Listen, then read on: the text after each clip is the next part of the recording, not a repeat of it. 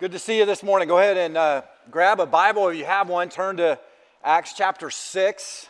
Uh, if you don't have one, there are Pew Bibles in the seats around you. You can grab one of those, or we're going to throw uh, the, the passages on the screen uh, behind me. So uh, I want you to kind of imagine in your mind's eye that you wake up one morning and you grab your iPad or your iPhone or your phone or whatever and your cup of coffee and you sit down and, and then and then flashing across your screen are the following headlines from the New York Times Five rabbis leave their synagogues and convert to the Christian faith.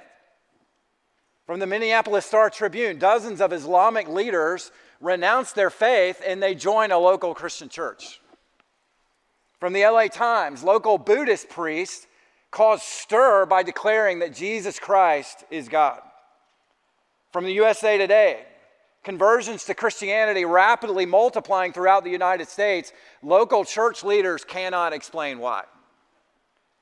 And then from the Boston Globe, the sale of Bibles is sharply up 200%. And then Fox News, probably the biggest miracle of all, HBO star Bill Maher declares that Jesus Christ is the way and the truth and the life and begins preaching the gospel in the streets of Los Angeles. Now, how, how many of you actually believe this could happen? I want to see a show of hands today. How many of you believe that could happen? Yeah, I, I believe it could happen too. Do you know that it's happened numerous times in biblical history and in the history of the church? Do you know that? Do you realize that God has sovereignly moved throughout human history in, in ways that we have not seen, this generation has not seen? And this phenomenon is called revival or awakening. And the idea of revival is really built on a, a, couple of different realities. The first one is the reality that God is the decisive giver of all spiritual life. But on the other hand, as human beings, we have a tendency, even as Christians, to drift into lifelessness. That we have this tendency to backslide and to drift into, you know, into spiritual deadness and indifference and weakness. We have this tendency in our life to backslide. So, on one hand, God is the giver of all spiritual life. On the other hand, there's this gravitational pull in you and in me and in every human being away from God and into sin. And that creates this need for reviving, this, this need for a coming back to spiritual life, a fresh manifestation of the Spirit of God. Now, we see throughout Scripture the writers of Scripture are expressing a desire for revival to be seen in their day. Let me show you, I, I could have literally shown you dozens of examples. Let me just show you two. This one, this one from Psalm 85, verses 6 and 7. The psalmist prays this Will you not revive us again, that your people may rejoice in you? Show us your steadfast love, O Lord, and grant us your salvation. And so, what he's really talking about is he's talking about the people of God, God's chosen people, the people of Israel. And, and he, he acknowledges that at one time God showed them their steadfast love, but he's, he's realizing that they have drifted away from it. And his prayer is that God would do that work again, that he would reveal his steadfast love to his people again and grant salvation. Look at Habakkuk chapter 3, verse 2. O Lord, I've heard the report of you and your work, O Lord, do I fear. In the midst of the years, revive it. Now, revive what? Well, he's talking about the work of the Lord, which is the work of bringing people back into relationship to Him. In the midst of the years, he prays, make it known in wrath, which is what we deserve. Oh God, remember mercy. Give us mercy. So, what you see here, there's just two examples of the writers of Scripture longing for the work of God in their day, in the people of their day. That's their, that was the prayer that they were praying. There are numerous examples of God working revival throughout, throughout Scripture. You know, one of the most notable ones in the Old Testament is the story of Jonah and the whale. And we get so hung up on the fact that Jonah was swallowed by a whale you know, and then vomited out, that, that that's kind of how we remember that story, right? We're like, oh, can that really happen? You know what I mean? Like we, we kind of debate it among ourselves, but we don't, we don't really realize what happened in the story of Jonah, that Jonah went to Nineveh and he preached repentance to the pagan people of Nineveh because they were so wicked. And you know what happened? God granted a revival and they repented. And, so that's the bigger miracle. That's the more incredible miracle, more than just, you know, the, you know, Jonah being swallowed in the belly of a whale. But then you see another example of revival where God's Spirit moved to renew and revive the people of Israel in the day of Ezra and Nehemiah. As people, as the exiles were making their way back into their homeland and rebuilding the city of Jerusalem. It was a real spiritual revival that occurred uh, in Ezra and Nehemiah's day. You think about John the Baptist, and we you know, you think about his ministry, we get so hung up that, you know, he had this diet of locusts and honey. You know, sounds pretty good to me, but we get, we get so hung up on that. But, church, he probably baptized thousands of people for the repentance of sins as a result of God's Spirit working through his ministry. So we don't really consider that. We don't, we don't consider that when, you know, through Jesus and the ministry of the disciples, revival and awakening was happening in, in Israel. We think about Paul's missionary journeys where the Spirit of God was moving so powerfully, scores of people coming to faith in Christ. So, revival is really the sovereign work of God bringing life back to his people, bringing his people back to his heart. And as a result, in all of that process, large numbers of non Christians coming to faith in Christ it's, it's pretty breathtaking when you think about it. You know, an authentic movement of God is really hard to, hard to miss. I mean, when, when God is working in this way, there are just several signs of it. So you notice, you, you, you notice that people have a hunger for the Word of God. Like they're just seeking and pursuing, living and knowing uh, the Word of God. They have an awareness of the seriousness of sin in their own life.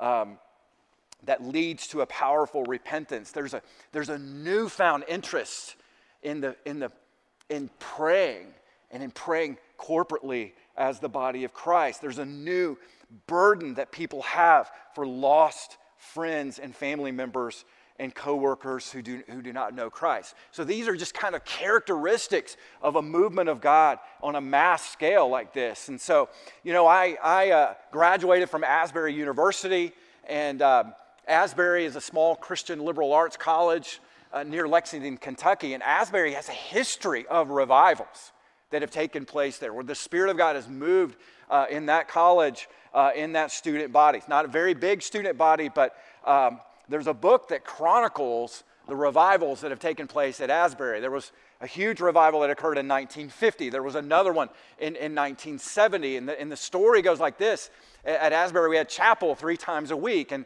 and so there was worship and there was the preaching of the word. And then there was an invitation for the students to come forward and respond. And, and so they gave an invitation, and half the student body came forward and they were praying around the altar railing. All of these students kneeling and praying and they were, in some instances, three and four students deep. And, and, and so they, they didn't know really what to do. So they thought, well, we, we kind of need to end the chapel service, you know, because we got to get on with classes. And the students didn't leave. And it wasn't because, you know, they didn't study for the 11th, you know, the next exam they had coming around the corner. It wasn't that. It was because God was moving in their heart in such a way. And, um, and, and that, that chapel service specifically in 1970, it didn't end. Like the, the service didn't stop. It lasted an entire week where 24 hours a day, for seven days, students were in there worshiping, praying. There was an open mic. The revival that happened when I was when I was a student in 91 was on a much smaller scale. But the student body president came on the stage and on an open mic began confessing his sins to the student body and prayed a prayer of repentance, and just in humility you know, he wasn't bragging on Satan or anything like that, but he was just honest about, I'm just haven't been living the life. And I, I, I, want to I wanna repent of that. And, uh, and that chapel service was, was just unforgettable. And uh, students just continued, just continued in that vein, worshiping, praying, asking. And it, and it all started, interestingly enough, with a faithful few people, faculty and students who were praying for such a movement on campus. Praying for days, weeks, months, sometimes years for such a movement of God to occur. And, uh, and that's uh, God in His grace answered their prayers. I, I love how Pastor J.D. Greear says, uh, says and how he describes revival. He says, in an awakening, the Spirit of God doesn't typically do a new thing. He, he simply pours a greater power upon the normal things faithful Christians are already doing. Prayers become more and more intense. Worship becomes more and more joyous. Repentance more and more sorrowful. And the preached word yields greater effect, he says. The Spirit of God multiplies the effectiveness of our normal work of seed planting, bringing a bountiful harvest. And he does more in a moment than we could do in a lifetime. What an amazing thought. Now, church, wouldn't it be incredible if God did such a thing here? I mean, could you imagine that? That if God would bring a revival in our church, we need revival here. Wouldn't it be amazing if God brought revival to our community? That God, revi- God would bring revival to our nation? Where we would see marriages healed and families restored, and relationships reconciled, could you imagine driving by Whiteland High School or Center Grove High School and there are hundreds of kids outside gathered around the flagpole praying, and it's not even see you at the pole Wednesday? You know what I mean? It's, it's, it's not even that. They're just praying because God is working among high school and middle, middle school students. Could, could you imagine, you know, church attendance here so full that we have to add a third and fourth service just to accommodate people who are pursuing God. Can you imagine prayer groups meeting all throughout the community, where you work, where you go to school, in parks with, you know, stay at home mom, whatever. You know, can, can you imagine that? I, I, I think it would be breathtaking to, to really behold. And, and, and church, I'll just be honest with you. I, am no prophet. I, I, I, don't have any special insight. I really don't.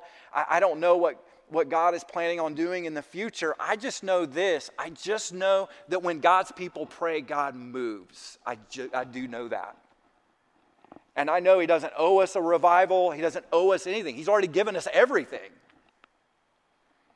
But I do know when God's people pray, God moves. And so we're in this series called When God's People Pray. And part of this is just God leading us not to be a church that prays, but that we would be a praying church which is really what the church is supposed to be.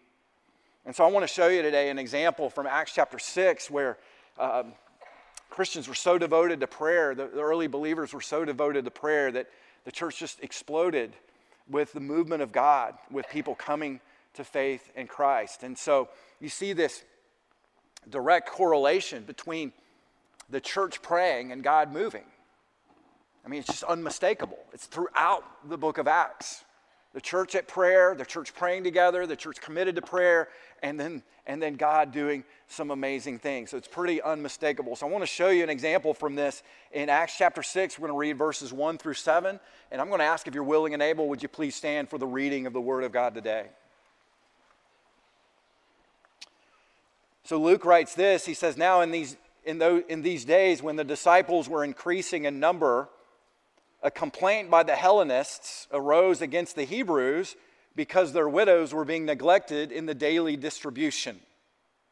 And the 12 summoned the full number of the disciples and said, It's not right that we should give up preaching the word of God to serve tables. Therefore, brothers, pick out from among you seven men of good repute, full of spirit, full of the spirit and wisdom, whom we will appoint to this duty but we will devote ourselves to prayer and to the ministry of the word. And what they said pleased the whole gathering. And they chose Stephen, a man full of faith and full of the Holy Spirit, and Philip and Prochorus and Nicanor and Timon and Parmenas and Nicholas, a proselyte of Antioch. And, and these they set before the apostles, and they prayed, and they laid their hands on them. And the word of God continued to increase And the number of disciples multiplied greatly in Jerusalem, and a great many of the priests became obedient to the faith. The grass withers and the flowers fade, but not the word of God. It lasts forever. You may be seated. So I think it's just really tempting to kind of read through this so fast you don't realize actually what's happening in, in Acts chapter 6. But I, I want you to notice a couple of things. I want you to notice verse 7 where Luke tells us that the word of God continued to increase and the number, he says, the number of disciples multiplied. Like God wasn't adding to their number, He was multiplying their number. I mean, think about the math. He was multiplying the number of disciples, the number of people who were confessing Christ and following and following him. And so Bible commentators estimate that about, about this point in Acts, there's 25,000 people in the church in Jerusalem at that time. 25,000. And uh, it just continues it continues to grow. But notice something else about verse 7. He says, A great many of the priests became obedient to the faith. Now, that's an interesting observation as well, because the priests that he's talking about are the very priests that conspired to put Jesus on the cross. The priests that he's talking about are the very priests that were persecuting the apostles in the first five chapters of the book of Acts. And so these priests came obedient to the faith. And it's, and it's absolutely clear that God is on the move. And so the question that I have is as I'm looking at this, if God were to move in such a way today, what would He require of us? What is He asking of us so that we could kind of facilitate and, and, and participate and be a part of the movement of God? What are some prerequisites for uh, you know, if you will, for revival. Well, I want to just share with you in the time that we have just three conditions to revival. And uh, let, me, let me just jump in with the first one. Very simply, I, I think the first condition for revival is a, a cultural challenge that anticipates revival. I think that's the first condition. A cultural challenge that anticipates, that, that sees the need. That we observe the need every day for revival. You're like, well, what do you mean? Well, let me, let me explain what I mean. There are a number of cultural challenges that the early Christians were facing in the book of Acts.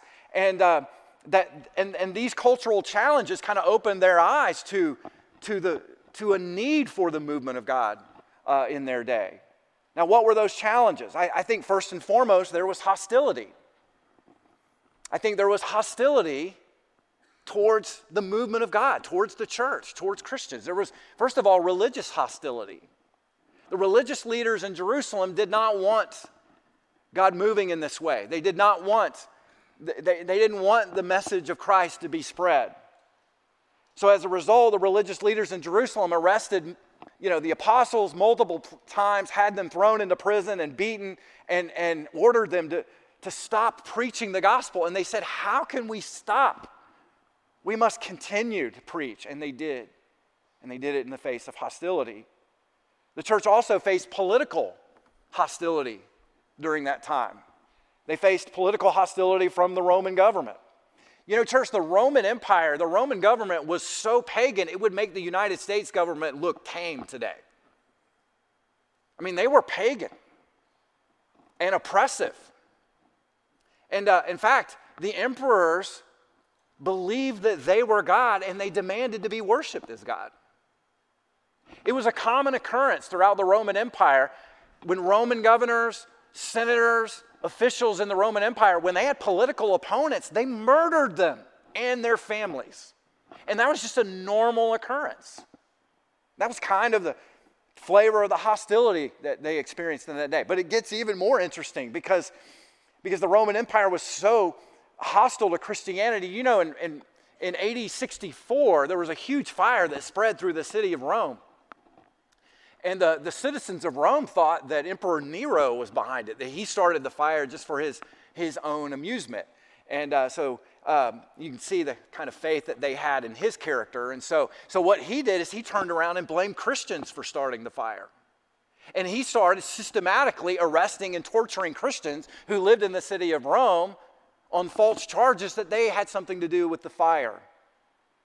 And then He declared open game on Christians, that if you wanted to take kind of some vigilante uh, justice out for yourself on Christians, he declared Christians open game. You could, you could do whatever you wanted to do with them, and there would be no prosecution.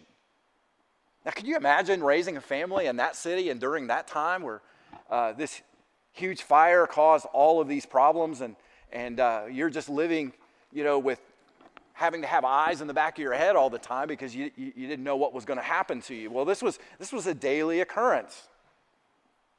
Not only that, but I think the early Christians were dealing with, with some other internal cultural challenges of the day.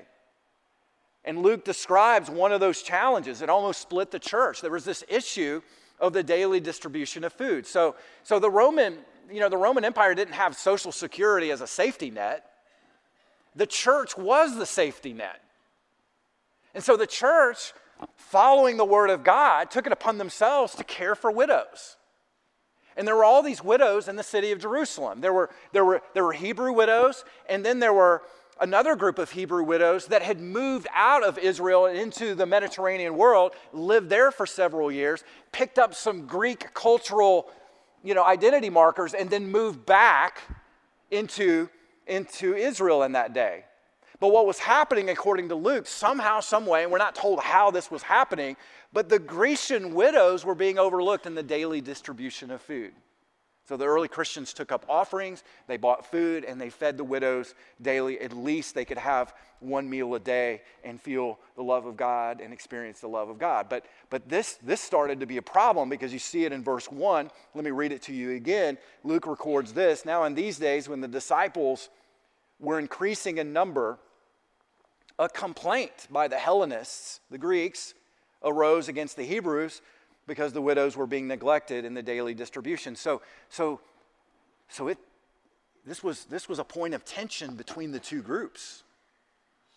And so complaining and grumbling started working its way through the ranks. And so, and so somehow this was happening. But this, this threatened to split the church and put a, an immediate stop to the work of God. Because God doesn't work when Christians are divided.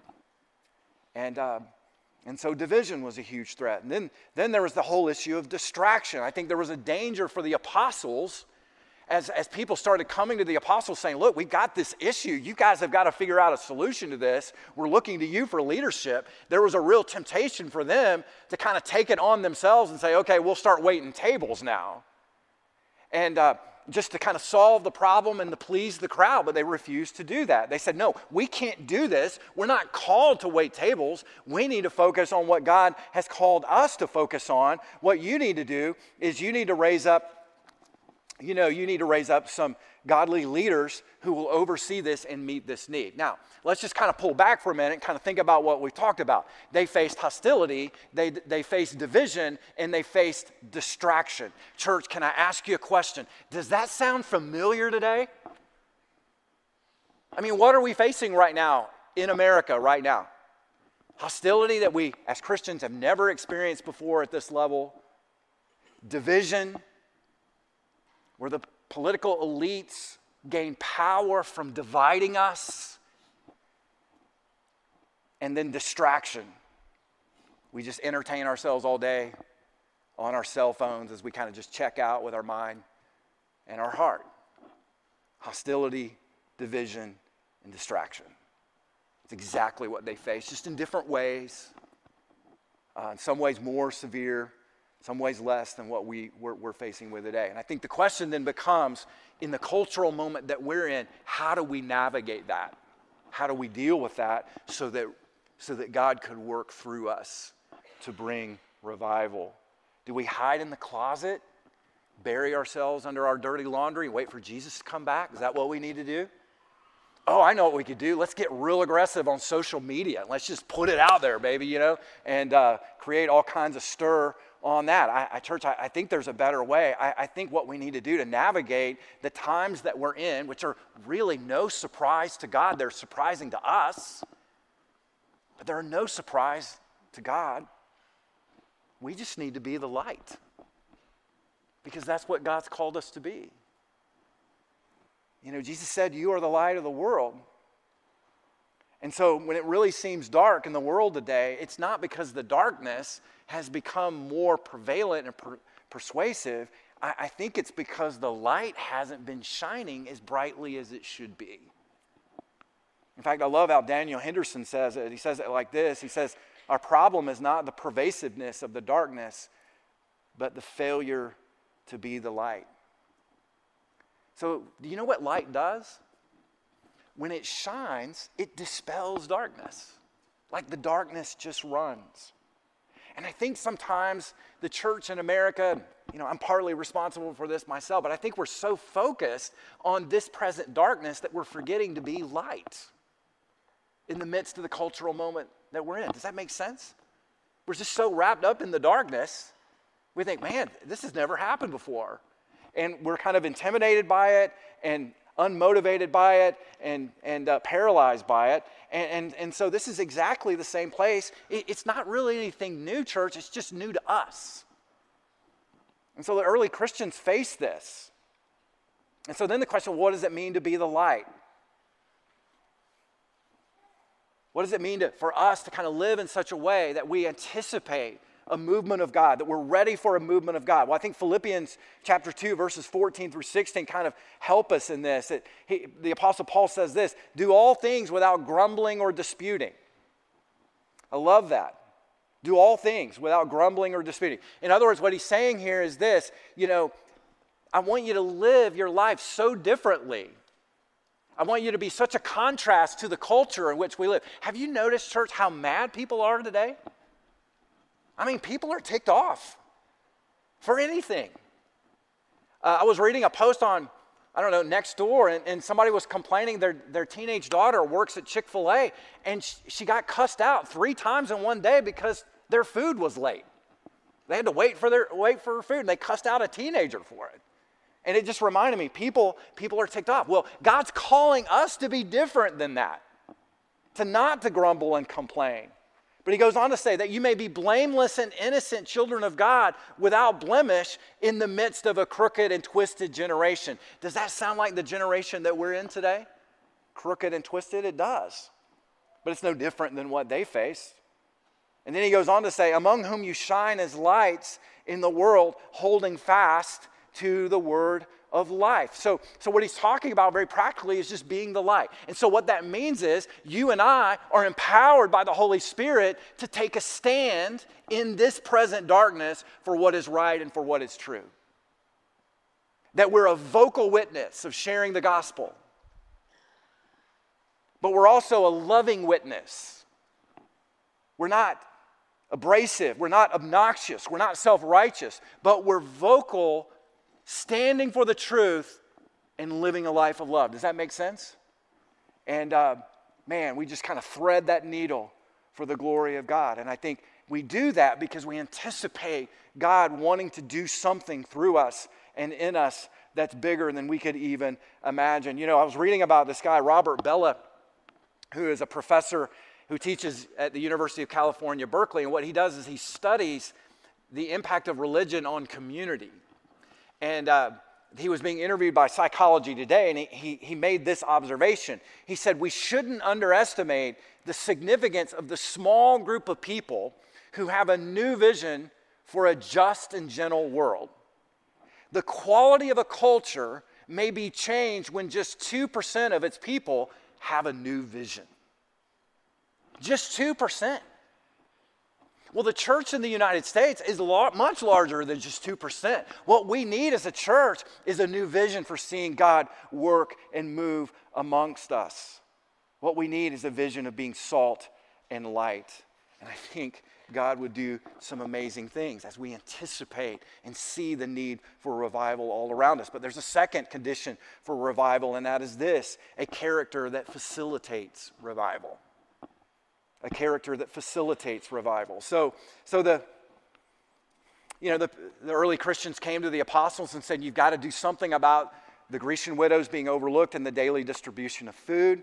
And, uh, and, and so I want you to notice how the apostles responded to this. Let me read it to you again in verse 2. He says this, and the 12 summoned the full number of the disciples. And he said, You know, it's not right that we give up the preaching of the word to serve tables.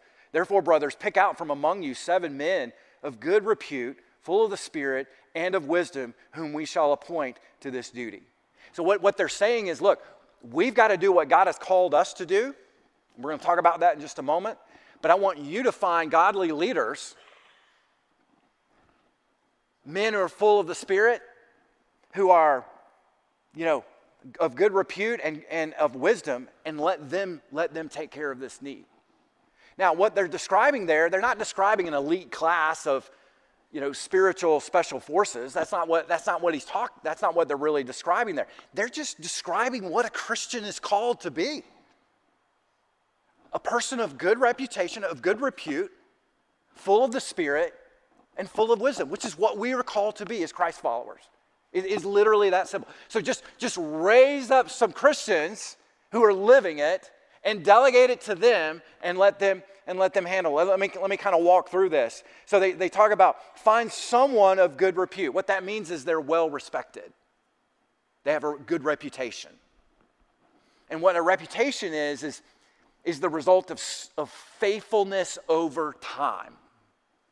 Just day in, day out, ordinary faithfulness, ordinary living, showing up when you're supposed to show up, doing what you say you're going to do, keeping your promises, walking in obedience to God, just a person of good reputation who's respected. And then, and then they say, find someone full of the Spirit.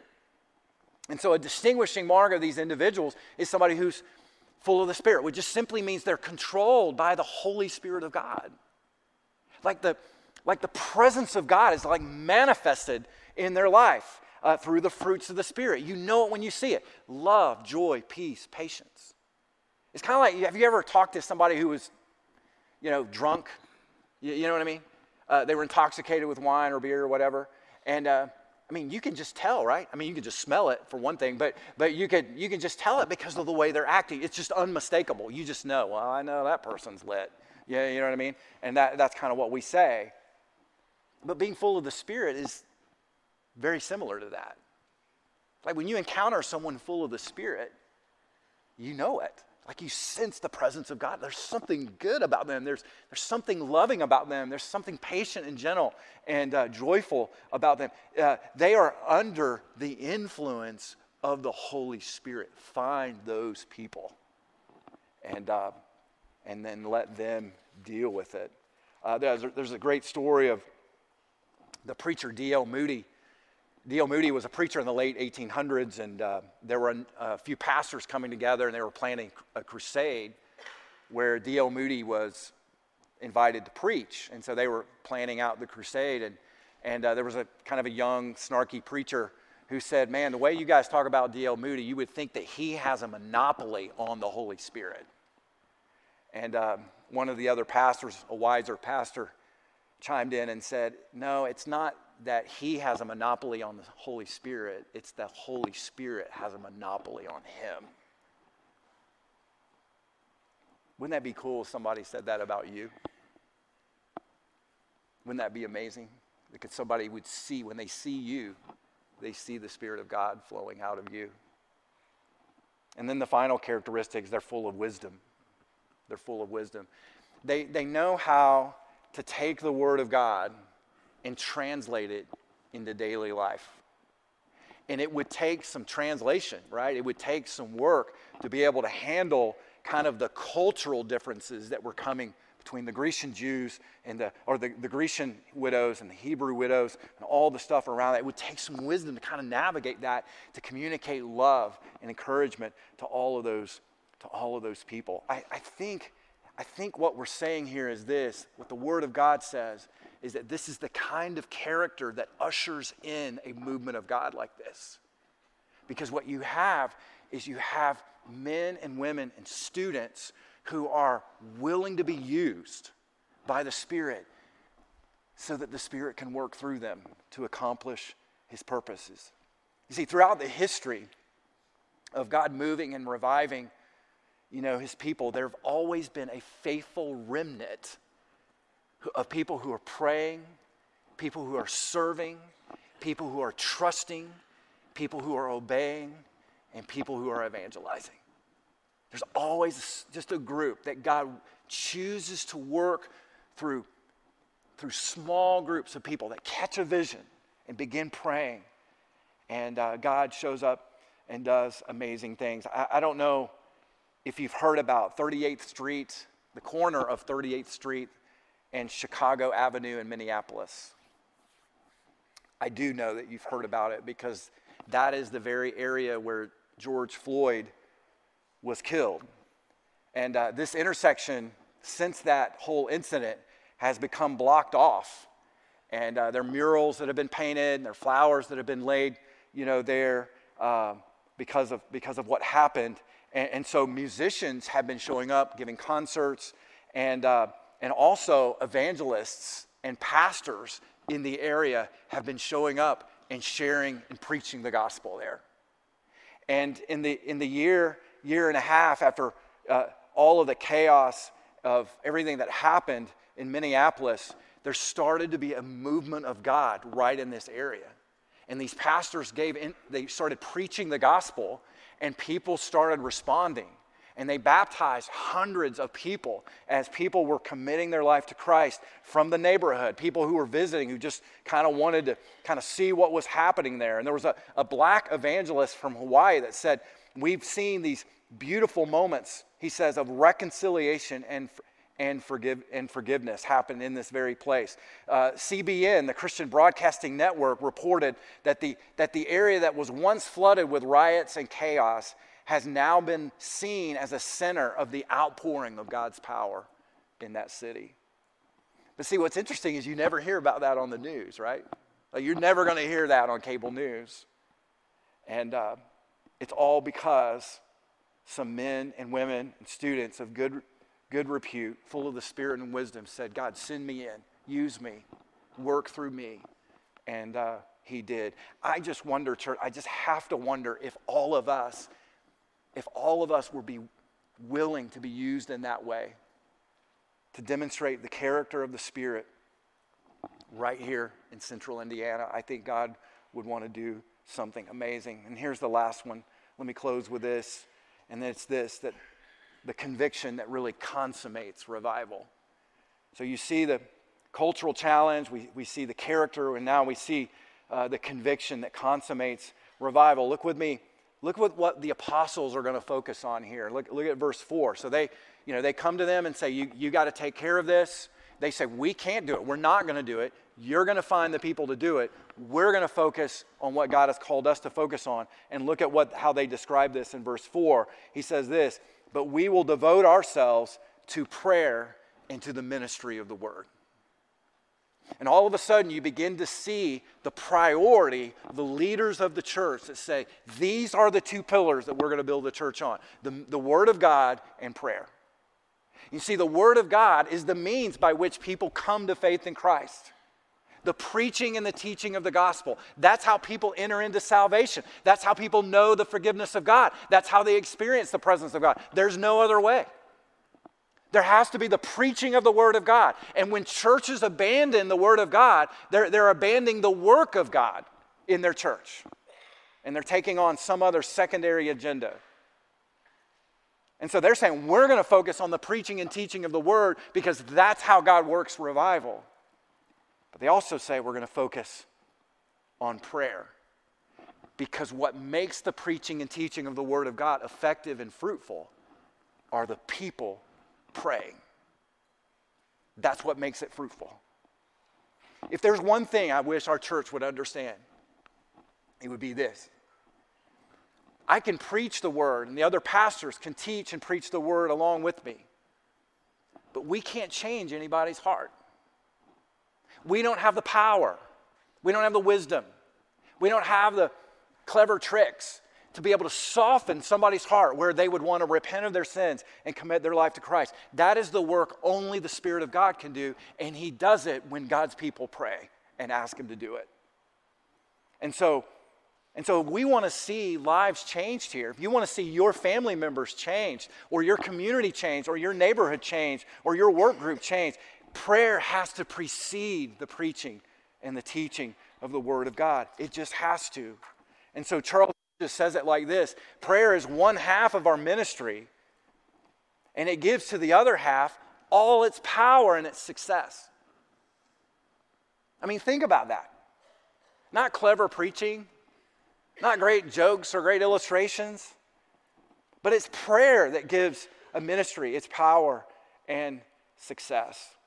And so, church, I just want to challenge us as a church, as a church family, that maybe what we need to do is not think about new things, but we need to go back to the old things of prayer and the Word of God and embrace those things as the people of God. And I think God would do some incredible things. Can I, can I kind of illustrate this? And maybe, maybe this is maybe this is helpful. Maybe it's corny. I don't know, but you can be the judge. But um, can I just do a math equation for you? Do, do you know what three plus four is? It's not a trick question. Three plus four? Anybody? Yell it out. Seven. Yeah. All right. So when you take verse three, where they say, Pick out among you seven men and women of good repute, full of spirit and of wisdom, whom we'll appoint to this duty. So find some disciples. Verse 3. And you take 3 and you add it to verse 4. We will devote ourselves to prayer and the ministry of the word. 3 plus 4 equals 7. Look with me at verse 7.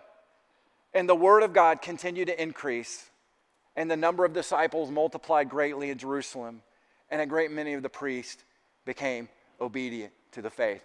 Maybe, maybe that's God's math equation for our church. That we would be a people of character who are showing the light of Christ, devoted to the word and prayer, and just maybe God would do an incredible work among us. Wouldn't you guys love to see that? Wouldn't that be amazing? Wouldn't that be incredible?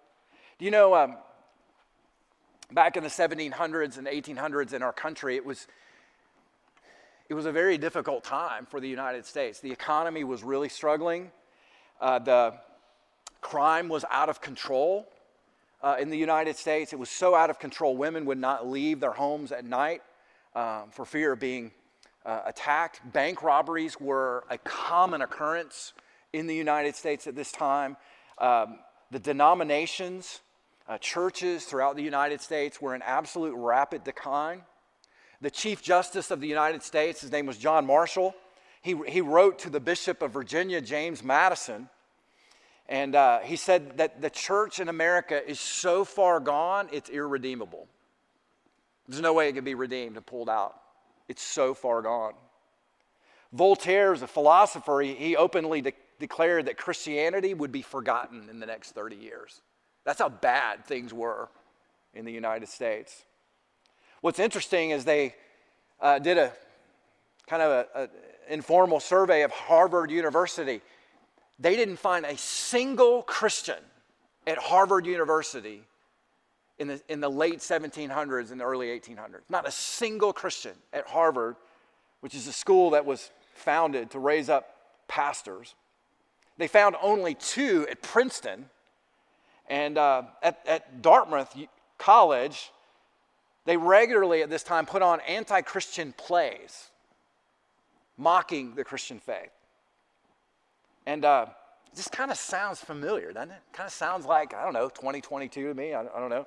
Um, and then revival came to New England. And God began to raise up a faithful group who started praying. And God began to raise up pastors and preachers who were preaching the Word of God. And all of a sudden, God started moving at Yale University when a revival came there where half the student body at Yale was converted to Christ under Timothy Dwight's presidency. Timothy Dwight is the grandson of Jonathan Edwards, one of the greatest evangelists in American history. Because of that revival, Christians all of a sudden started becoming very active in social concerns throughout society. They started focusing on education. They started focusing on prison reform. They started focusing on women's rights. They started you know, caring for the poor and the needy. And the result of the movement of the Spirit of God through Yale University in this time, at the end of the 1700s and early 1800s, is known by historians as the Second Great Awakening in the United States. And it's just an incredible story where a revival swept through the United States. And uh, so much of our nation is influenced because of those Christian roots, because of the movement of God. And so there's some debate is, has there been a third great awakening or a fourth great awakening? And I, I, don't know the answer to that question, but I, I just would love for there to be awakening here at Stones. I, I would love for there to be a movement of God in our community. I, would love to see, you know, God do some amazing things in our country. I, I don't know if God's going to do that. Like I said, He doesn't owe us anything, but I, I do know this. When God's people pray, God moves. Let me give you two quick implications of this.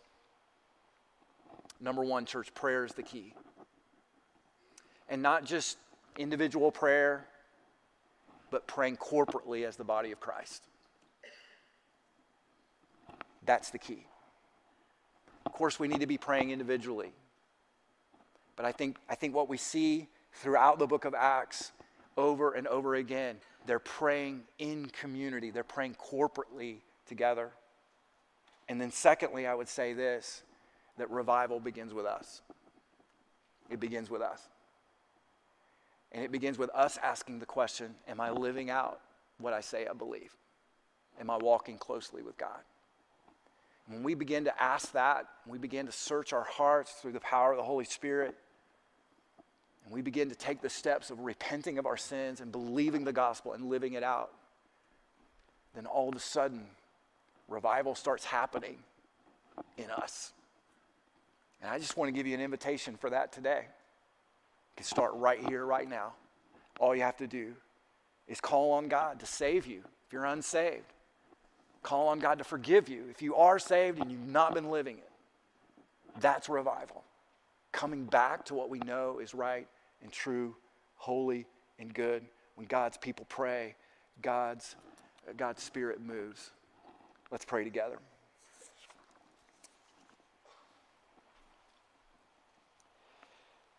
Heavenly Father, I'm only a flawed vessel.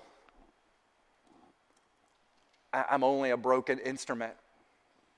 And so you can, you can take your word and multiply it in ways you could do more in a moment than I could do in a lifetime. And so, God, we just give you permission to move here at Stones. We, we give you we give you permission to revive us. We ask that your spirit would be manifested in our midst, that we would, we would own our own stuff, God. We would own our own sin. We would turn from it and turn to you in faith, hope, and love. It's really simple, it's not rocket science. And so, God, I just pray that your spirit would be free to move among us today. You would stir us. I pray that you would raise up a remnant who would stand in the gap to pray for the Spirit of God to do something great in our day.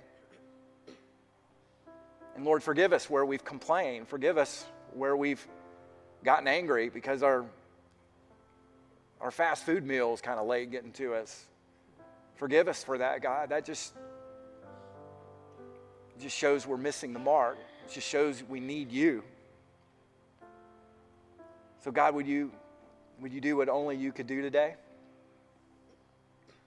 And as a church, we say yes. We say yes to you. We love you, God. We praise you. It's not, it's not for us, it's for you. So, Holy Spirit, come. We pray this in Jesus' name, and all of God's people said, Amen.